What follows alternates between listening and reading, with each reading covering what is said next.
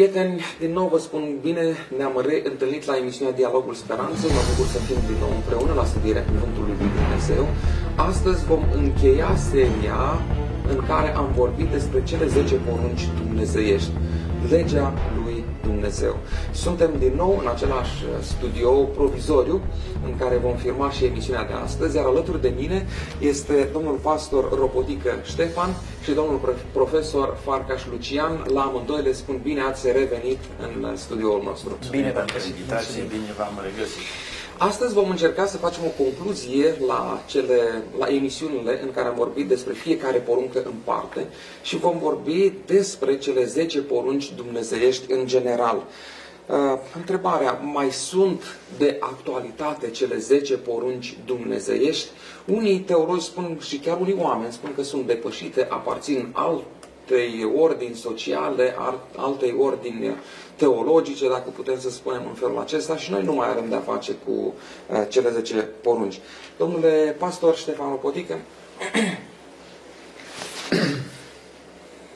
E adevărat, trebuie să fim uh, deschiși și trebuie să fim în același timp și sinceri, ca ființe umane, atunci când auzim de lege sau de legi, e ceva ce se răzvrătește în ființa noastră, pentru că din fire nouă nu ne plac legile. Iar atunci când vorbim despre legea circulației, să zicem, cei care suntem șoferi, cei care avem un permis de conducere uh, și avem posibilitatea să eludăm într-un fel sau în altul, la un moment dat pe traseul nostru, legea circulației, ne punem întrebarea de ce trebuie să o respectăm. Uh, sunt, sunt foarte multe situații când uh, anumite lucruri care sunt stipulate într-o lege ar putea să ne turbure sau ar putea să ne deranjeze viața noastră. Dar în același timp trebuie să înțelegem un lucru, că orice lege care este pe pământul acesta, fie că este vorba de o lege civilă, o lege penală, inclusiv legea lui Dumnezeu presupune siguranță și protecție. E adevărat că de-a lungul timpului oamenii se împart în mai multe categorii. Cu privire la legea lui Dumnezeu, unii au spus că nu mai este valabilă, alte ori că a fost desfințată, chiar argument, sau încercând să argumenteze cu dovezi biblice că Domnul Hristos a pironit poruncile sale pe cruce și nu mai sunt valabile. Dar dacă ne gândim la faptul că nu putem trăi pe pământul acesta fără o lege care să ne protejeze, nu ne putem închipui o lume în care să trăim, în care să nu fie dominată sau să fie guvernată de legi. Iar atunci când Dumnezeu ne-a dat aceste legi, numite, numite legea celor 10 porunci sau legea lui Dumnezeu, a avut un scop foarte bine determinat. Ca să ofere ființei umane protecție, pentru că Dumnezeu știe ce face păcatul și știe că păcatul nu poate să fie stăpânit decât atunci când există un cod de legi. Așa că începând de la prima poruncă și până la a zecea poruncă, Dumnezeu a urmărit ca fiecare dintre acestea să aducă un beneficiu ființei umane. Dar au fost perioade istorice când trebuie să recunoaștem faptul că uh, legile, sau mai, mai cu seamă legea lui Dumnezeu, nu a fost întru totul dominanta vieții societăților um, umane. Și pentru faptul că domnul profesor a slujit o bună perioadă de timp, am, am aflat astăzi, cunoscându-l pe dumnealui, a slujit în Germania, aș vrea să fac legătură cu ce, ceva ce s-a întâmplat în perioada anilor 30-45 în Germania. Uh, perioada aceea a fost o perioadă foarte frământată pentru Germania și o perioadă în care a fost dominată de totalitarism în uh, mod cu totul deosebit și de, de prigoană prin faptul că biserica la momentul acela, și nu mă refer numai la o anumită biserică, în general biserica creștină, a fost uh, ținta atacurilor societății din vremea aceea pentru a fi nimicită și pentru a fi anihilată. Și unii lideri ai bisericii din vremea aceea au hotărât să meargă cu statul, pentru că uh, statul era cel care poruncea la momentul acela.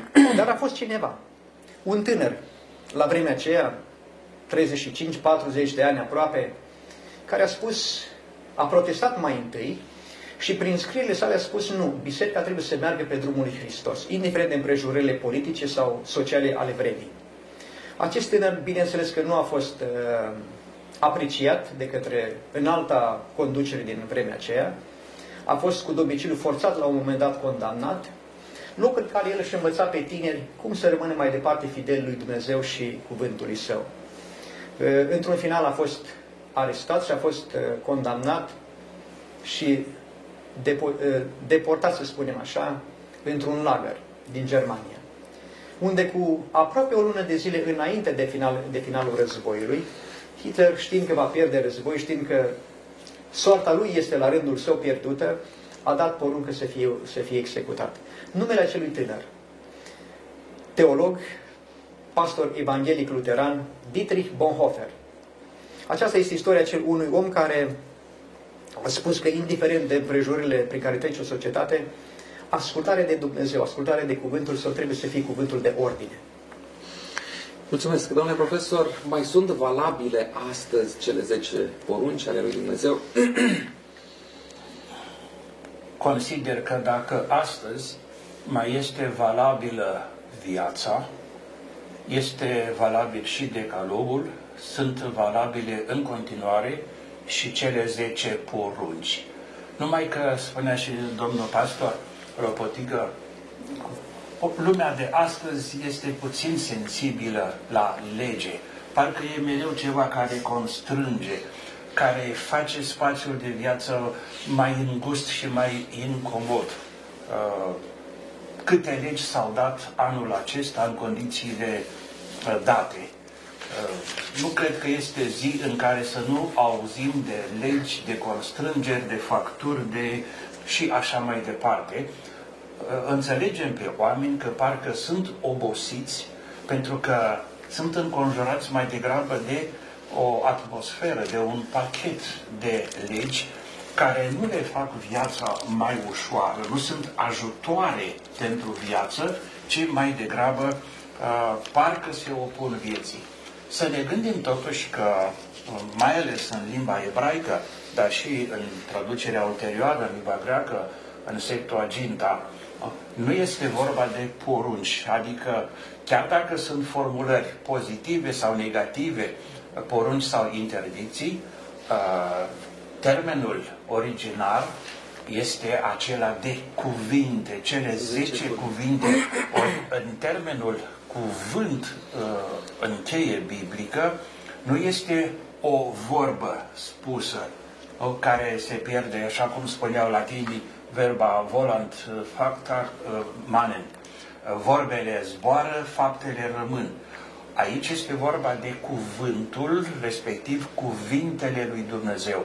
Ori cuvântul lui Dumnezeu este viață, este plin de viață și este dătător de viață. În cazul acesta, dacă într-adevăr rămâne viața valoarea principală, ați amintit de trafic, mergem de la Iași la Târgu Frumos și mai departe nu știu de câte ori pe dreapta, pe lângă semnele oficiale de circulație, nu? sunt acele panouri care ne atrag atenția că viața are prioritate. Ori, am putea spune că exemplificăm și în trafic, dacă respectăm decalogul, și în trafic suntem de partea vieții, a vieții personale și a vieții celorlalți.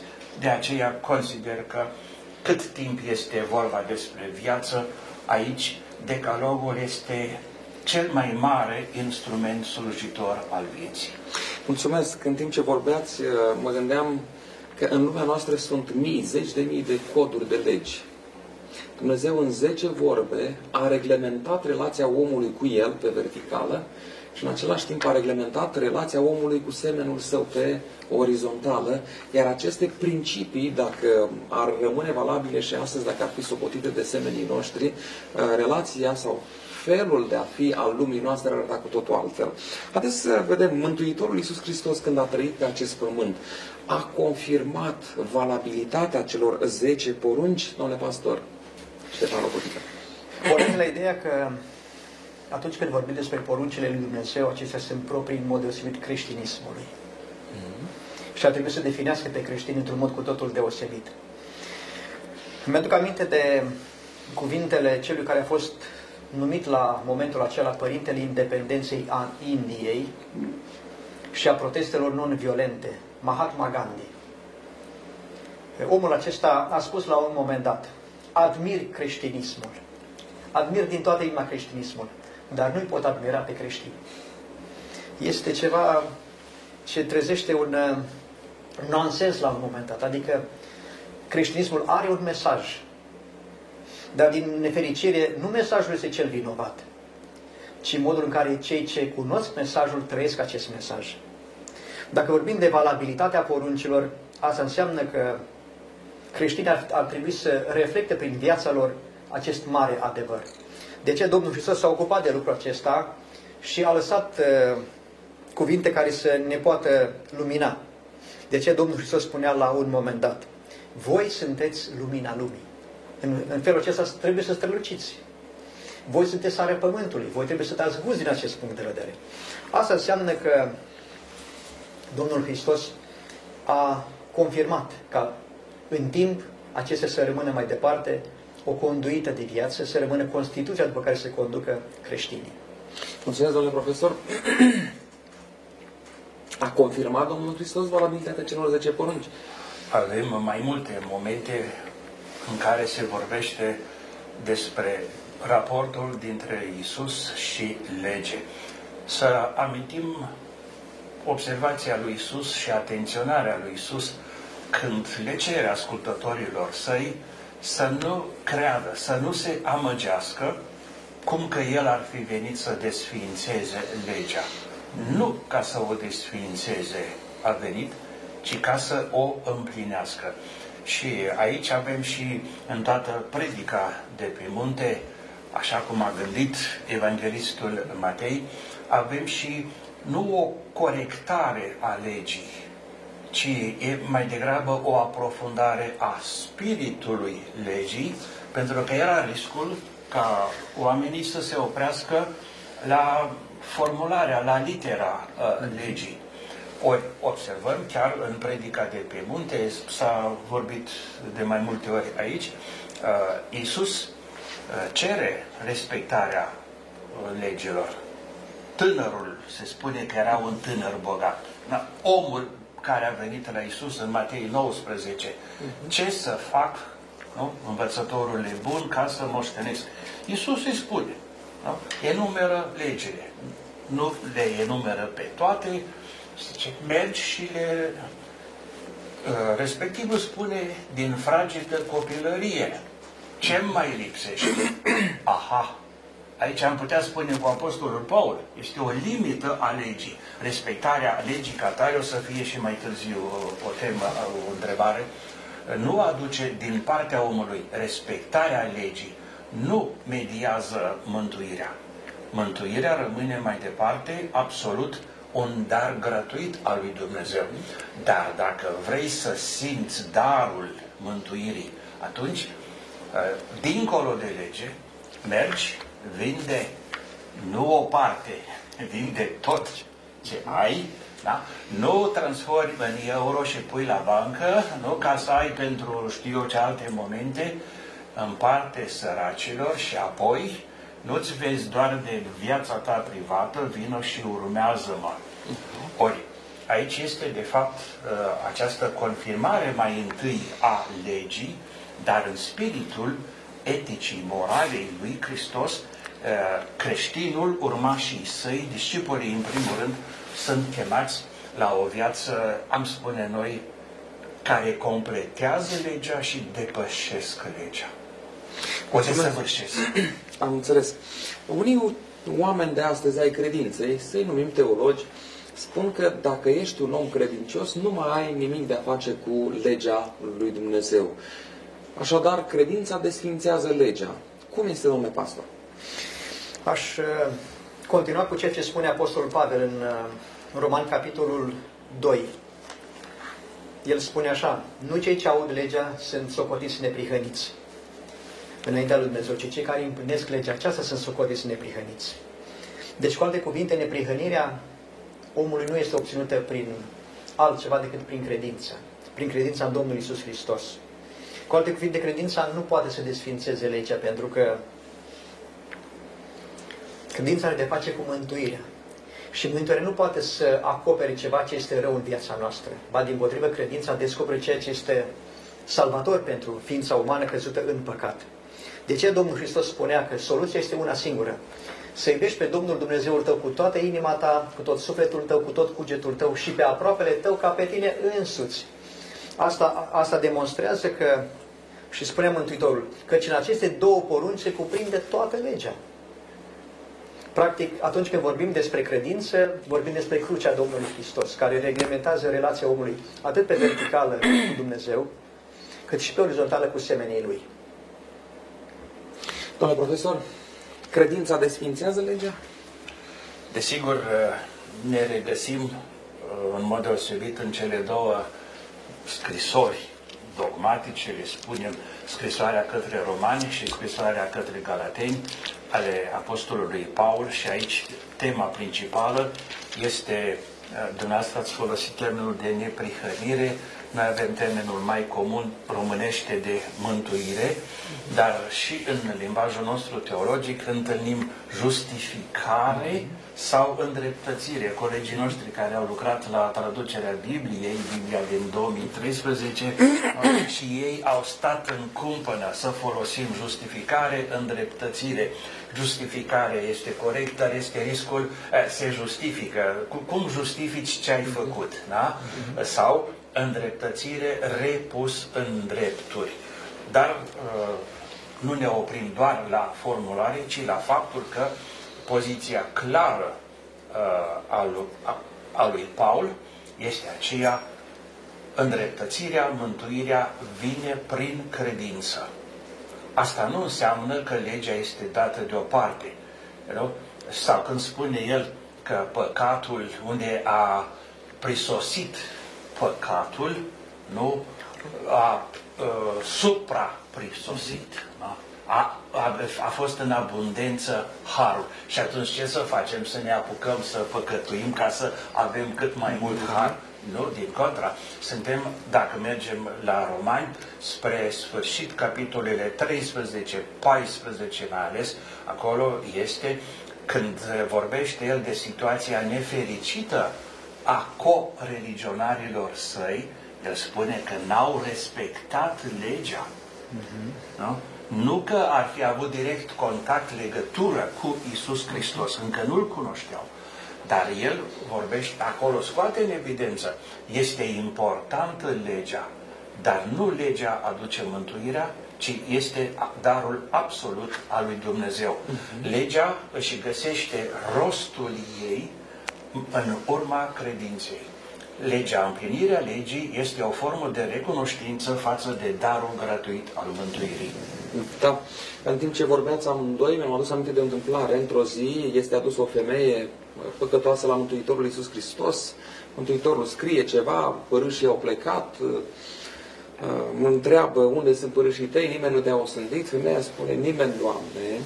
Și atunci Mântuitorul spune, nici eu nu te osândesc. E oferă acest har al iertării, da, acest dar din partea lui Dumnezeu, însă nu se oprește aici. Ci Mântuitorul spune, du-te și nu mai păcătui. Iar a păcătui înseamnă a călca voia sau legea lui, lui Dumnezeu. Atunci când primim, când credința este în inima noastră, când crește în sufletul nostru, aceasta ne duce la a respecta voia lui Dumnezeu în viața noastră. În cele 10 porunci descoperim voia lui Dumnezeu pentru fiecare dintre noi. Haideți să vedem ce spune Apostolul Pavel despre lege. Pune pastor. Aș uh, începe de la ceea ce spune Apostolul Pavel în Roman, capitolul 7, și anume versetul 7, prima parte a versetului spune în felul următor. Deci ce vom zice? Legea este ceva păcătos? Cu alte cuvinte, dacă respect legea, voi fi mai păcătos decât am fost înainte? Din acest punct de vedere, Pavel continuă versetul și spune nici de cum. Din potrivă, păcatul nu l-am cunoscut decât prin lege. De pildă, n-aș fi cunoscut pofta dacă legea nu mi-ar fi spus să nu poftești.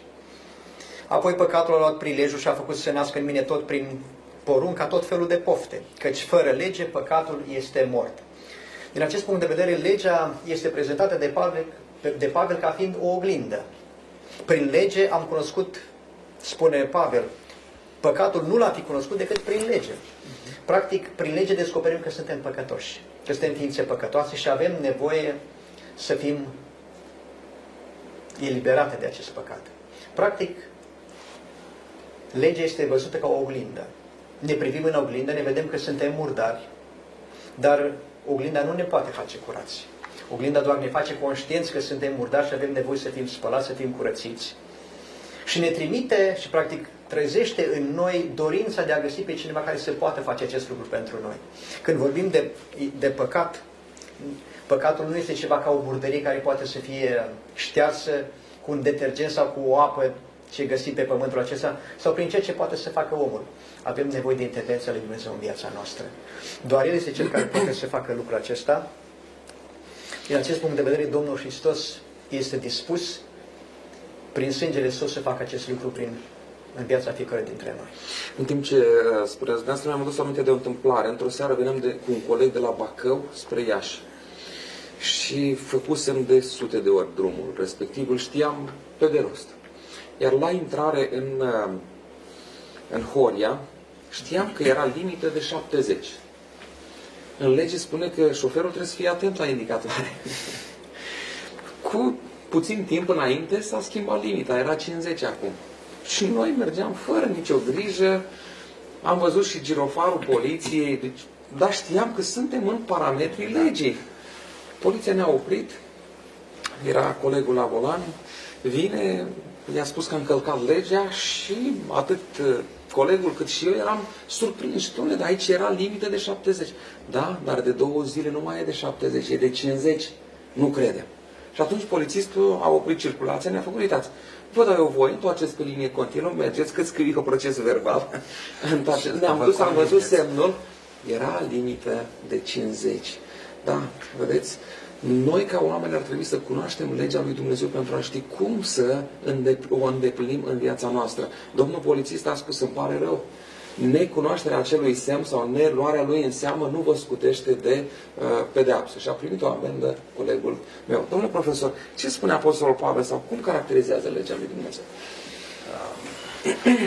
Aș face referință la ceea ce spune el despre rolul legii. Chiar dacă este acea afirmație pentru unii derutantă, legea ucide, totuși legea a avut un și are mai departe, dar când vorbea el, când scria el, legea a avut și avea în continuare un rol de însoțitor, de pedagog. Ori, uh, uh, acest rol de pedagog, de exemplu, când era dus copilul la școală, era însoțit de un sclav, un slujitor și probabil că avea o, o vărguță, în Sfântul Nicolai spunem noi astăzi. Da? Și probabil, eu zic că mai degrabă îi arăta direcția copilului, nu că îl strunea într-o dar nu comentăm mai departe. Uh, este un însoțitor, uh, este uh, pe drum, dar scopul pe care îl are legea nu este doar de a însoți pe drum, ci de a ajuta pentru a ajunge într-un loc unde se află ceva mai mult. Aș face o comparație cu uh, suntem uh, în trafic, da? Uh, știm din regulament, nu? pe pod, podul este făcut ca să treci. Nu se staționează pe pod. Au voie numai cei care repară podurile da. și așa mai departe. Dar Uh, ceilalți nu au voie să oprească pe pod. Nu, pe pod nu se face uh, stațiune, nu se face oprire. Podul face doar legătura dintre uh, stânga, cele două maluri, stânga, dreapta, și ne ajută dintr-o parte, podul, puntea, ne ajută să ajungem la un obiectiv cu siguranță superior.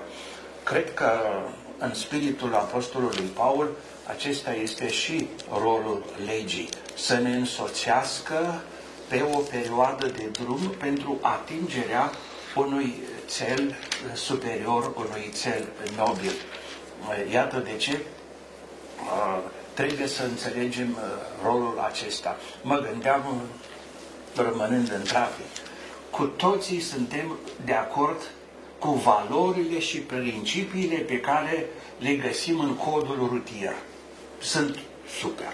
De la valoarea supremă care este viața la celelalte.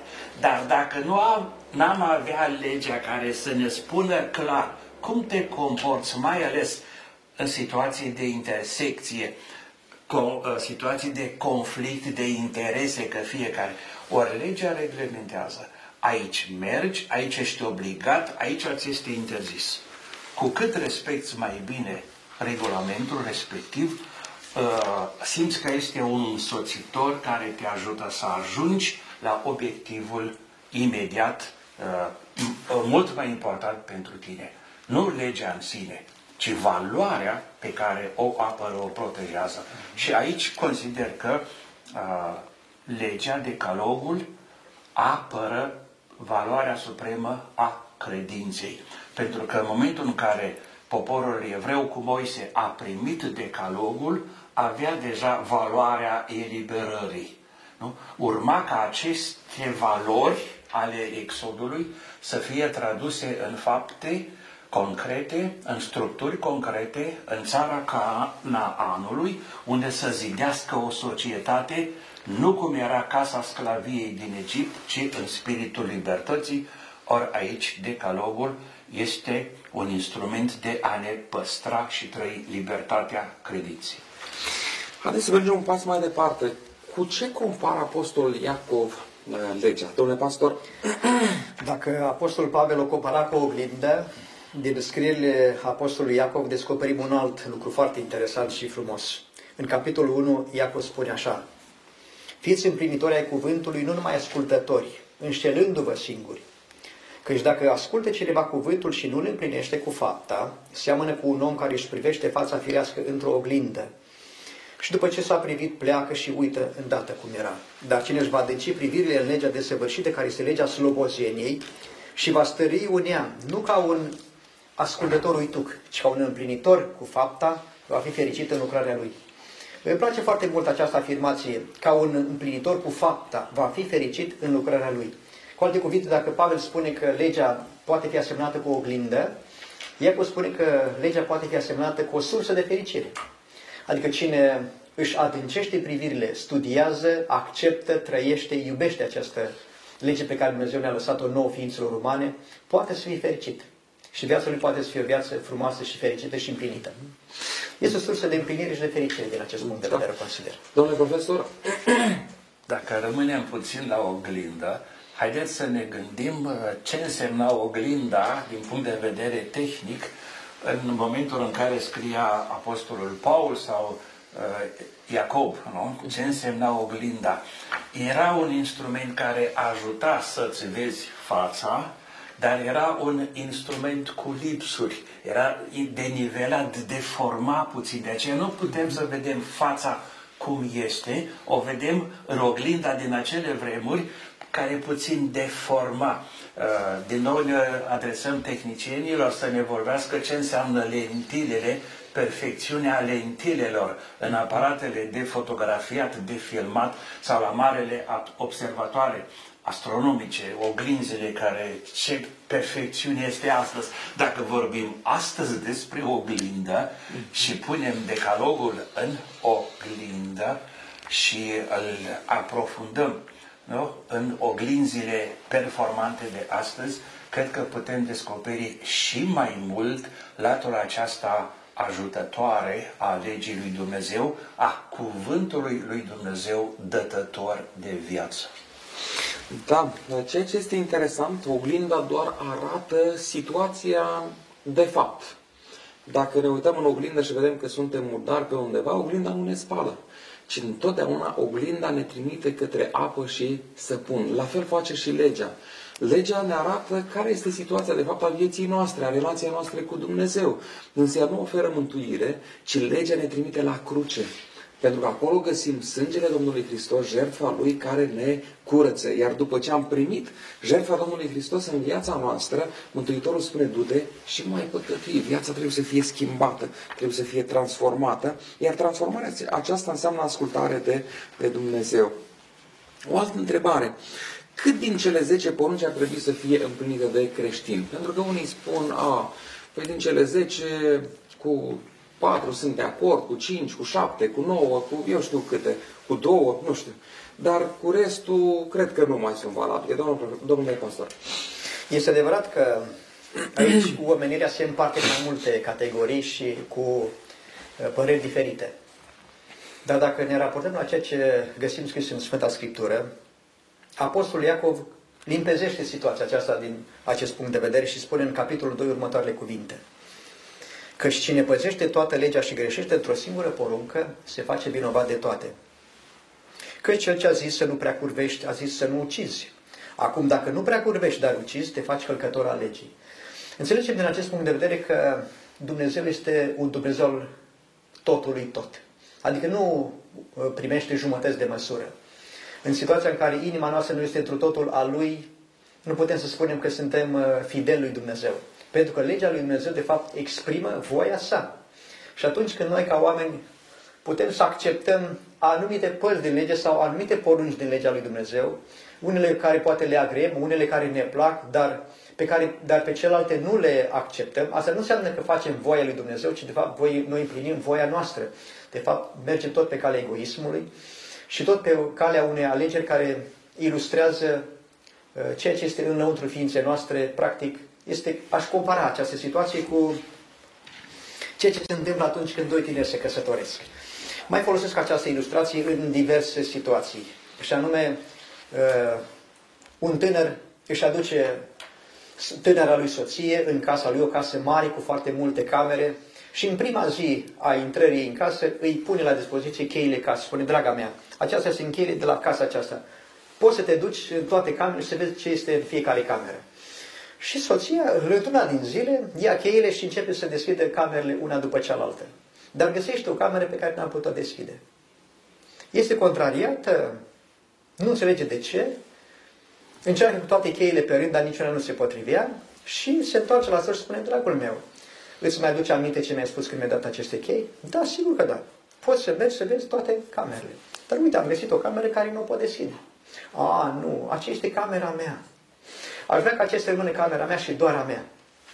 În situația când noi avem rezerve față de una din poruncile pe care Dumnezeu ne-a lăsat pentru binele nostru, noi de fapt ascundem ceva ce ar fi spre binele nostru, practic. Și nu dăm voi Lui Dumnezeu ca în acea parte a ființei noastre să poată opera, să poată lucra.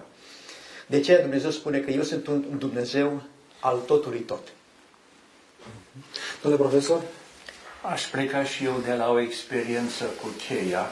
Am vorbit cândva cu mulți ani în urmă, în urmă unor tineri erau studenți și cum este viața. Adică, la un moment dat mă întorceam dintr-o călătorie, am ajuns în fața ușii mele, introduc cheia, dau spre dreapta, nu merge. Dau încă o dată, nu merge. Forțez spre dreapta, nu merge. Dar pun mâna pe cleampă și ușa era deschisă și eu încercam să descui o ușă care era uh, deja descuiată. Uh, da, eu v-am să spun uh, cât trebuie să respecte creștinii. V-aș da un exemplu din practica noastră. Aici este învățătura uh-huh. de bază, pe baza Sfintei Scripturi și așa mai departe, crezul, catehismul Bisericii Catolice, partea a treia. Deci o, un sfert din această învățătură este partea a treia, se ocupă de partea morală. Și din această parte a treia, jumătate este dedicată poruncii iubirii față de Dumnezeu și față de aproapele, apoi uh, valori, principii ale moralii creștine și exemplificarea acestora poruncă după poruncă este decalogul. Așa cum ați amintit și altă dată, împărțirea de la prima poruncă și apoi a noua și a zecea, dar rămâne mai departe întreaga morală creștină. Actualmente, catehismul este din 1992, între timp avem și un catehism, le-am spune noi, social, compendiu de doctrină socială, dar toate acestea au în vedere, să spunem așa, un schelet, un cadru care uh, pornește de la semnificația decalogului, atât în Sfânta Scriptură, în viața creștină, dar și în viața de astăzi. Da, am văzut la știri o întâmplare, dacă tot vorbeam de circulație, cineva fusese prins cu o viteză mare și depășire pe linie continuă și justifica gestul dumnealui, dar n-am, n-am luat viața nimănui. Și mă gândeam, e adevărat, nu ai încălcat legea respectivă, dar ai încălcat o altă, o altă parte a legii și atunci a fost sancționat. La fel și oamenii care gândesc, păzesc 9, 8, 7, 6 sau nu știu cât, și dacă am eu probleme cu una, doar că aceea o dau la o parte, se face călcător al legii, așa spune cuvântul lui Dumnezeu. Haideți vreau să mai dau câteva cuvinte legate de aspectul acesta. Și anume faptul că legea lui Dumnezeu nu absolvă pe cineva pentru... De fapt, legea, legea civilă, mă, aș putea să spun mai întâi, legea circulației, să spunem. Un uh, călcător al legii circulației nu este absolvit de călcarea legii prin faptul că a respectat toate celelalte legi. Uh-huh. El, este, el este judecat și este sancționat doar pentru ceea ce a încălcat cu privire la acest lucru. Da. De asemenea, și legea Dumnezeu nu absolvă pe nimeni de păcat și dacă le respectăm pe toate, mai puțin una, practic Biblia ne spune că să ne facem vinovați de călcarea tuturor. Mulțumesc. Haideți să mergem un pas mai departe. Biblia spune că Dumnezeu vrea să pună undeva legea Lui. A pus-o pe table, era în conștiința oamenilor din veșnicie, a uitat-o, a, a scris-o pe table de piatră. Unde ar vrea Dumnezeu să fie scrisă legea Lui, domnule pastor? Sunt mai multe tablouri pe care le prezintă Sfânta Scriptură. Ideea principală este, este însă aceasta, amintea domnul profesor mai devreme. Atunci când Dumnezeu a scos poporul său din robia Egiptului, a dorit să construiască o societate nouă, un popor nou, cu mentalități noi, cu un model de gândire nou.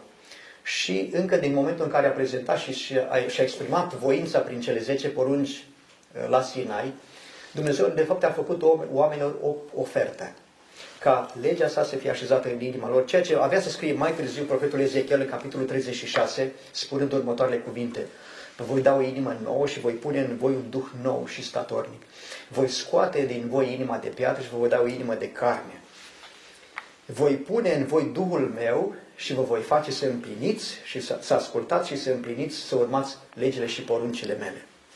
Aceasta a fost făgădința și aceasta este făgădința restaurării ființei umane care se potrivește sau se adresează ființei umane din orice perioadă istorică a, a timpului a vremii noastre. Ceea ce este însă dureros este faptul că oamenii nu acceptă această ofertă din partea lui Dumnezeu. Pentru că oamenii încearcă pe diferite căi să-și uh, scoată în evidență propriilor neprihănire și propria lor uh, uh, stare de bine. Să spunem, sunt bine, stau bine la capitolul acesta și nu am nevoie de nimic altceva. Însă avem mai mult decât tot ceea ce putem să găsim scris de oameni, avem modelul Domnului Hristos. În cartea psalmilor, David face o referire la Domnul Hristos atunci când spune Iată-mă că vin și în sulul cărții se scris despre mine. Vreau să fac voia ta, Dumnezeule, și legea ta este în fundul inimii mele.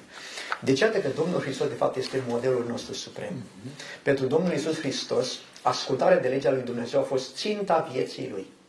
Și prin aceasta ne arată și nouă oamenilor că putem să fim și noi biruitori, să putem și noi să respectăm această lege, dacă o avem în inima noastră, din acest punct de vedere. Mulțumesc, domnule profesor. Unde vrea Dumnezeu să fie legea lui?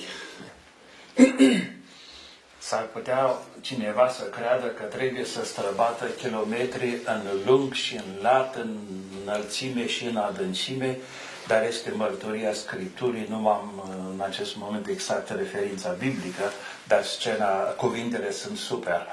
Să nu creadă cineva, cuvântul Domnului este peste mare, nu la distanță. Cine o să noate până acolo? Este în adâncul pământului sau adâncul mării. Cine se scufundă?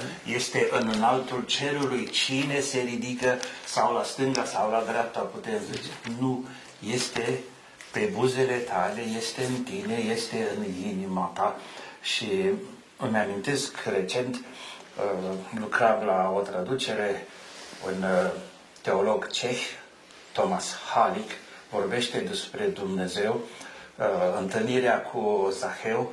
Cine știe unde l-a fi căutat, poate Zaheu pe Mântuitorul, că a auzit el ceva dar nu și-a închipuit că poate fi atât de aproape de casa lui, nu s-a gândit că va fi în casa lui atât de aproape. Mm-hmm. Și de aceea legea morală, decalogul, este în inima omului. Dar nu ne convine să descoperim din inima noastră că ne obligă să schimbăm ceva din noi. Și aici vă împărtășesc o experiență, pare puțin, nu e hazlie. Eram student, seminarist, mă întâlnesc cu un preot din Ardeal, se chema Pintea, mai degrabă ca poreclă. Și la un moment dat m-a invitat să ne tutuim. El preot, așa, eu student, ceea ce la noi în Moldova, în dieceza noastră, nu se concepe, dar nici în familie. De multe ori soțiile nu spuneau uh, tu soțului. Nici dumneavoastră spuneau uh, neatale, matale, matale sau așa ceva. Și îi spun, nu pot să fac lucrul acesta. Dar de ce? Și îi explic. În momentul în care ne tutuim, sunt obligat da, să vă respect și pe față și pe spate. Dacă vorbim la dumneavoastră, pe față așa, dar în spate îmi permit să... Și că pot să-mi scrii treaba asta. și am aflat treaba asta uh, în Germania. Aveam un uh, vecin, era tenor uh, solist la operă și spunea, zice, noi ne tutuim între noi. Și cu mașiniștii, și cu cei care... Nu. Zice, bă, dar când uh, mașinistul te tutuiești, dar când îți spune, hei tu, Cristiane, mașinist, bă, lenești. Adică o autoritate, eu aș interpreta-o că vine din interiorul inimii, acolo unde Dumnezeu a pus legea. Și dacă ne gândim, de exemplu, la documentele bisericii, uh, Vatican II, Gaudium et Spes, la numărul 16, vorbește despre conștiința morală ca o lege care răsună în adâncul profund al ființei umane. Acolo este legea, în inima omului. Mulțumesc. Suntem la finalul acestei emisiuni, mai avem câteva minute și aș vrea să mă adresez două întrebări. Prima, Putem să fim mântuiți prin lege, prin ascultare de lege, sau mântuirea este prin har? Dacă reușim să fim conciși în răspuns, domnule, domnule pastor? Aș cita cuvintele Apostolului Pavel din Efeseni, capitolul 2, versetele 8 și 9 spun așa, căci prin har ați fost mântuiți prin credință și aceasta nu vine de la voi, ci este darul lui Dumnezeu. Nu prin fapte ca să nu se laude nimeni. Din acest punct de vedere, punctează încă o dată faptul că la baza salvării, la baza mântuirii ființei umane, este credința în Domnul Isus Hristos. De aceea spune mai departe Pavel în epistola către Galateni, la capitolul 3, astfel legea ne-a fost un îndrumător spre Hristos, ca să fim socotiți neprihăniți prin credință. Se repetă exact același cuvânt, credința. Din acest punct de vedere, putem spune că ascultarea de poruncile lui Dumnezeu, doar pentru ca să fim mântuiți, practic ne conduce tot la o mântuire prin fapte și nu prin credință.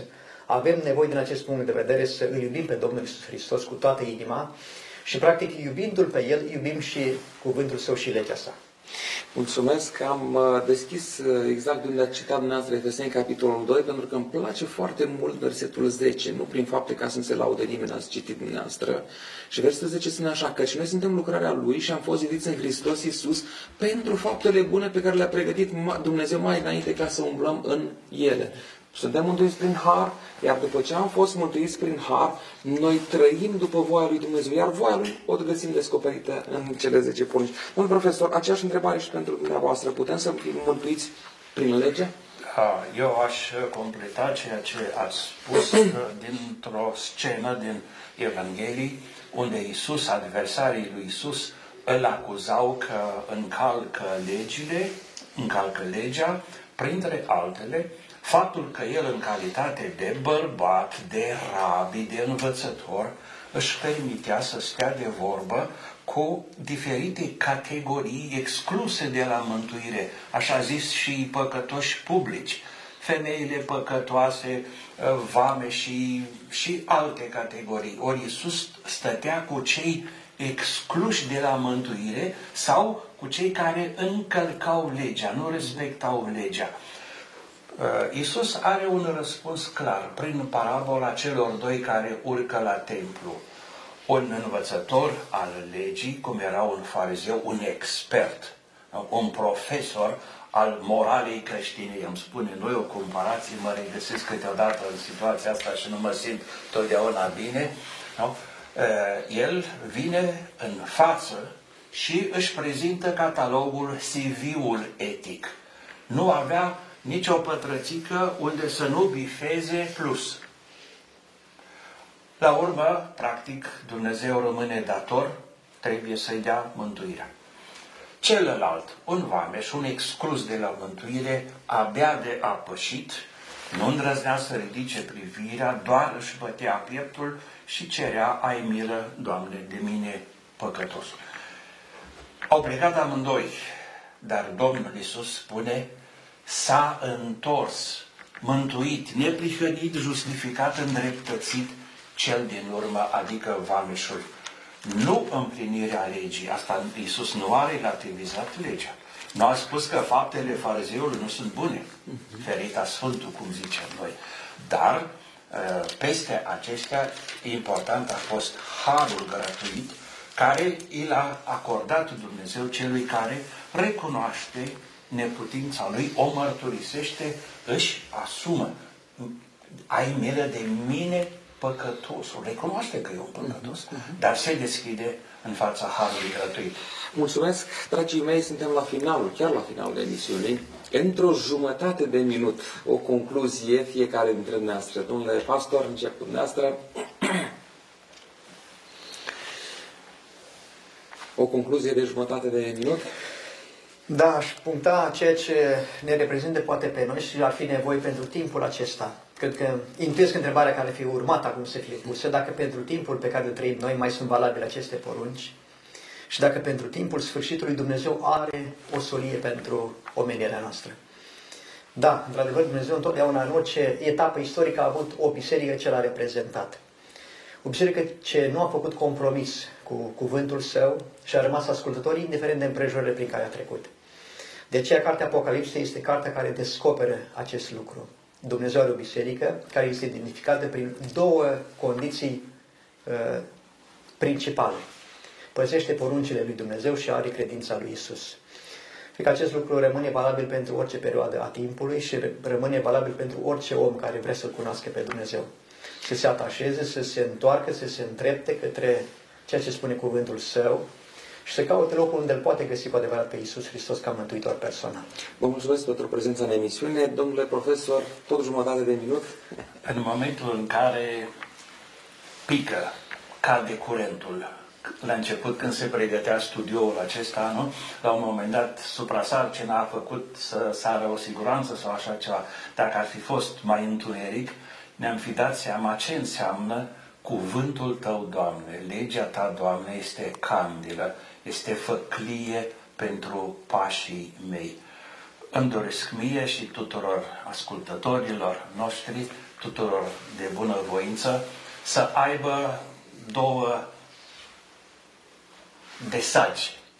Una cu credința și una cu morala creștină și îmbinându-le împreună să fie sare a pământului și lumină pentru ceilalți și Vă, pentru ei.